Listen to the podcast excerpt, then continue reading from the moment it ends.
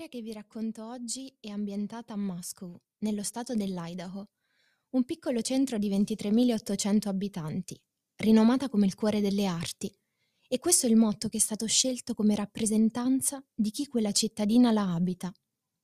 Ma Mosca non è soltanto la cittadina delle arti, perché ospita una delle prime università dell'intero Stato, fondata nel 1889, e stiamo parlando dell'Università dell'Idaho. Ed è proprio qui che inizia la storia di oggi. Io sono Francesca e questo è il podcast Irrisolto. Vi racconterò di cold case, misteri, delitti e ovviamente casi risolti. Una storia dal lieto fine mancato che vede come protagonisti quattro studenti universitari con grandi sogni e tante passioni. È un normalissimo sabato quello del 12 novembre 2022. Eppure quel giorno cambierà per sempre il volto di Moscow e la vita di quattro famiglie. La prima vittima di questa storia si chiamava Ethan Chepin, nato il 28 ottobre del 2002 seguito da sua sorella Maisie e da suo fratello Hunter. Erano molto legati i fratelli Chapin, tanto che decisero di frequentare l'Università dell'Idaho dopo essersi diplomati alla Conway School. Ethan era un ragazzo di vent'anni che cercava semplicemente di vivere la sua vita al massimo e fu proprio la scelta di frequentare l'Università dell'Idaho che gli diede l'occasione di incontrare la sua metà, la seconda vittima di questa triste storia, Xana Kernudel. Anche Xana, come Ethan, aveva vent'anni e sembravano essere perfetti. Passavano molto tempo insieme e anche se non vivevano sotto lo stesso tetto, si può dire che tecnicamente convivessero, dato che lo stesso Ethan molto spesso dormiva a casa di Xana. In quella casa c'erano anche altre studentesse, Kelly Gonzalves, Madison Mogan, entrambe ventunenni, amiche d'infanzia, di giochi e purtroppo anche di morte. Le altre due coinquiline, Dylan Mortensen e Bethany Funk, sono le uniche sopravvissute e ancora oggi, a distanza di pochi mesi, in molti si chiedono come sia possibile che le due ragazze non abbiano sentito nulla di ciò che sto per raccontarvi. La sera di sabato 12 novembre, Kaylee e Madison erano uscite per andare in un locale della piccola Moscow per passare una serata tra amiche, il Corner Club Bar. Nel frattempo, Ethan e Xena avevano deciso di andare ad una festa organizzata dalla confraternita dell'università, la Sigma Chi House, mentre le altre coinquiline si trovavano fuori per conto loro. Le vicende che vi racconto sono documentate sulla base di videocamere di sorveglianza e di testimonianze di chi quella sera ha visto per l'ultima volta i quattro ragazzi vivi. Nelle prime ore del 13 novembre, verso l'1.40, Madison e Kaylee vengono riprese da una videocamera che si trova nei pressi di un classico furgoncino dei panini, il Grab Truck. Prendono qualcosa da mangiare, dopodiché si dirigono verso casa chiamando Uber all'1.56. Anche Xena e Ethan torneranno a casa verso quell'ora. Come vi ho detto in precedenza, Ethan non viveva a casa delle ragazze, ma quella notte aveva deciso di restare a dormire a casa della sua ragazza scelta che purtroppo gli costerà la vita. Alle 4 del mattino Xena riceve un ordine di food delivery che aveva effettuato con l'app di DoorDash. Dopodiché, stando alle sue attività sul cellulare, possiamo rilevare un'ultima interazione con l'app TikTok alle 4.12. Da quel momento in avanti, le testimonianze che abbiamo ad oggi sul caso sono ricostruite dagli investigatori su un documento che negli States viene chiamato affidavit, L'affidavit è utilizzato nel diritto britannico e statunitense e non è altro che una dichiarazione scritta e giurata davanti a un magistrato pubblico ufficiale che assume valore in giudizio come prova. Sul documento vengono riportate le testimonianze delle coinquiline sopravvissute a quella notte. La prima testimonianza racconta di Kaylee che giocava con il suo cane. La seconda testimonianza parla di una frase attribuita alla stessa Kaylee che diceva C'è qualcuno qui ma gli investigatori hanno successivamente ipotizzato che potesse essere una frase proveniente dal TikTok di Xena, dato che gli orari dell'interazione e la frase udita dalla coinquilina sopravvissuta combaciavano.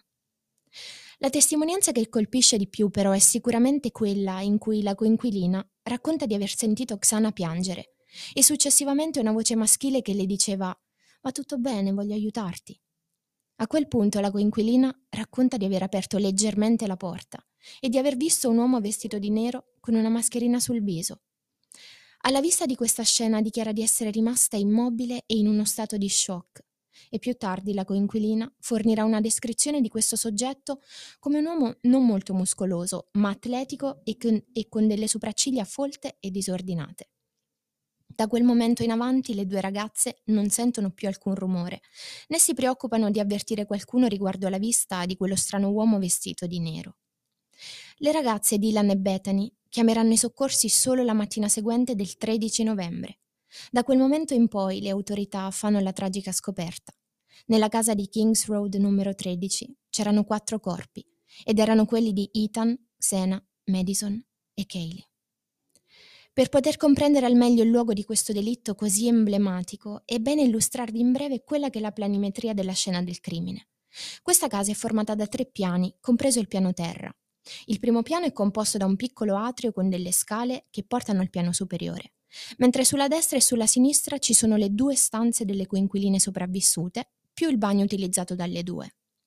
Salendo queste scale si arriva al secondo piano, dove si trova una zona living, un bagno, una cucina e due stanze da letto, di cui una appartenente a Xena. Ed è proprio in questa stanza che verranno ritrovati i corpi della ragazza e del suo fidanzato Ethan. Infine la casa ha un terzo piano composto da due stanze da letto e da un bagno. Le stanze da letto appartenevano a Madison e Kaylee e proprio in una di queste due stanze vengono ritrovati i corpi senza vita delle due ragazze. In quel frangente ciò che è risaltato immediatamente all'occhio degli inquirenti era la presenza della custodia di un coltello, divenuto successivamente uno degli elementi probanti di questo caso, dato che proprio su quella custodia il laboratorio dello Stato dell'Idaho riuscì poi a isolare un DNA maschile, considerato come possibile traccia dell'autore di questi omicidi. Un altro elemento che immediatamente viene posto sotto l'attenzione degli inquirenti è ciò che verrà chiamato con il nome di veicolo sospetto 1.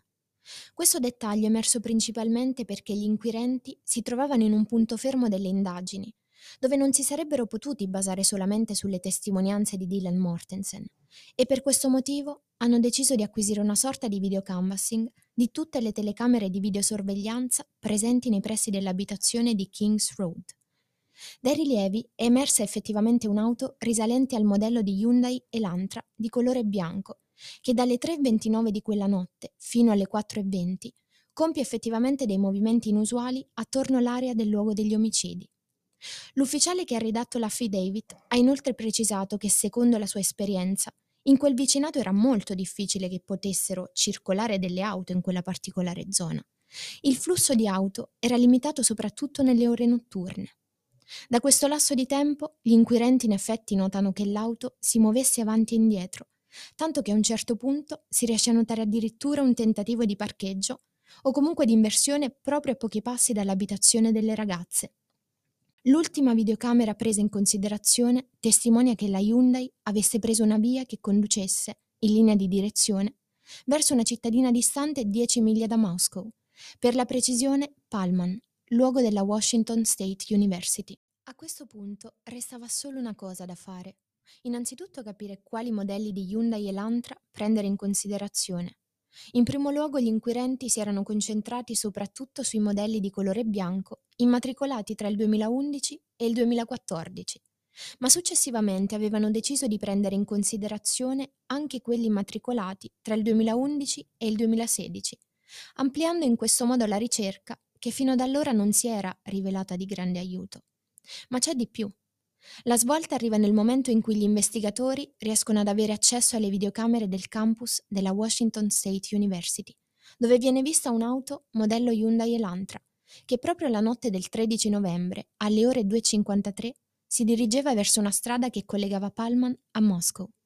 Una volta ottenuto il filmato, gli investigatori arrivano alla conclusione che quel modello di Hyundai fosse immatricolato tra il 2014 e il 2016 e che appartenesse ad un ragazzo, tale Brian Koberger, uno studente di 28 anni che stava svolgendo il suo dottorato in giustizia criminale proprio alla Washington State di Palman.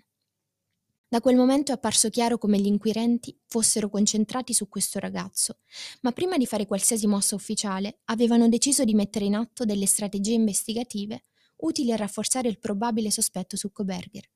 Innanzitutto attraverso dei posti di blocco erano riusciti a controllare i suoi dati, ma soprattutto il suo aspetto, e ciò che immediatamente era saltato all'occhio degli inquirenti erano le sopracciglia folte e disordinate che Dylan Mortensen aveva descritto visto l'uomo vestito di nero dalla porta socchiusa. La seconda strategia investigativa aveva previsto il raccoglimento dei suoi dati personali, tra cui il suo numero di telefono, posto immediatamente all'analisi dei tabulati telefonici, da cui emerge che il telefono di Brian Koberger, la notte del 13 novembre, avesse agganciato la prima cella corrispondente alla sua abitazione alle ore 2.47 e che da quel momento fino alle 4.48 avesse smesso di funzionare, e ciò potrebbe indicare che lui stesso abbia spento il cellulare. La prima attività di Koberger dopo la riaccensione del dispositivo risale proprio alle 5 del mattino, quando il suo cellulare aggancia la cella telefonica a sud di Moscow e una mezz'ora più tardi di nuovo alla sua residenza di Palman. Quindi le celle telefoniche e i movimenti della Hyundai Elantra, ripresa dalle videocamere di sorveglianza quella notte, presentavano molte similitudini, arrivando ad essere compatibili. La terza strategia è forse la più schiacciante e risale al 27 dicembre del 2022, quando gli investigatori decidono di prendere un sacchetto della spazzatura da casa della famiglia di Brian, situata ad Old Brightsville, in Pennsylvania. Quella prova è stata poi spedita nel laboratorio di Stato dell'Idaho per un test. Pensate che soltanto il giorno successivo i risultati avevano dato una risposta chiara e immediata. Quel DNA rinvenuto in quel sacchetto della spazzatura era compatibile al 99,99% al DNA rinvenuto sulla custodia di un coltello rinvenuto proprio nella stanza di Madison e Kaylee. Le ultime parole del nostro documento, l'affidavit, ci parlano di una richiesta di arresto volta a Brian Koberger, con l'accusa di violazione di domicilio e quattro capi di omicidio in primo grado, ai danni di Madison Mogen, Kelly Gonzalez, Xana Kernodel e Ethan Chapin. Cari amici ascoltatori, è la prima volta che vi parlo di un caso che è in corso d'opera, quindi è bene precisare che tutto ciò che vi sto raccontando potrebbe avere una svolta positiva o negativa. Ciò che sappiamo ad oggi è che dopo l'arresto Brian Koberger è stato in un primo momento preso in custodia presso il carcere di Stroudsburg in Pennsylvania. Dopodiché, accettando l'estradizione, è stato trasferito nel carcere della contea di Lata, nello stato dell'Idaho, dove ha fatto sinora due apparizioni, una il 5 gennaio 2023, dove è stato accusato di quattro capi di omicidi più la violazione di domicilio, e una settimana dopo, il 12 gennaio, ha fatto la sua seconda apparizione dove il giudice ha programmato un'udienza preliminare che inizierà il 26 giugno di quest'anno. La storia di oggi si conclude qui, ma solo fino al 26 giugno, quando la sorte di Brian Koberger si dividerà tra il carcere a vita, la pena capitale oppure la libertà. Quel che è certo è che questo ragazzo dagli occhi di ghiaccio appariva agli occhi di chi lo conosceva come un ragazzo taciturno, solitario, a volte un po' strano. D'altronde, come diceva Agatha Christie, pochissimi di noi sono ciò che sembrano.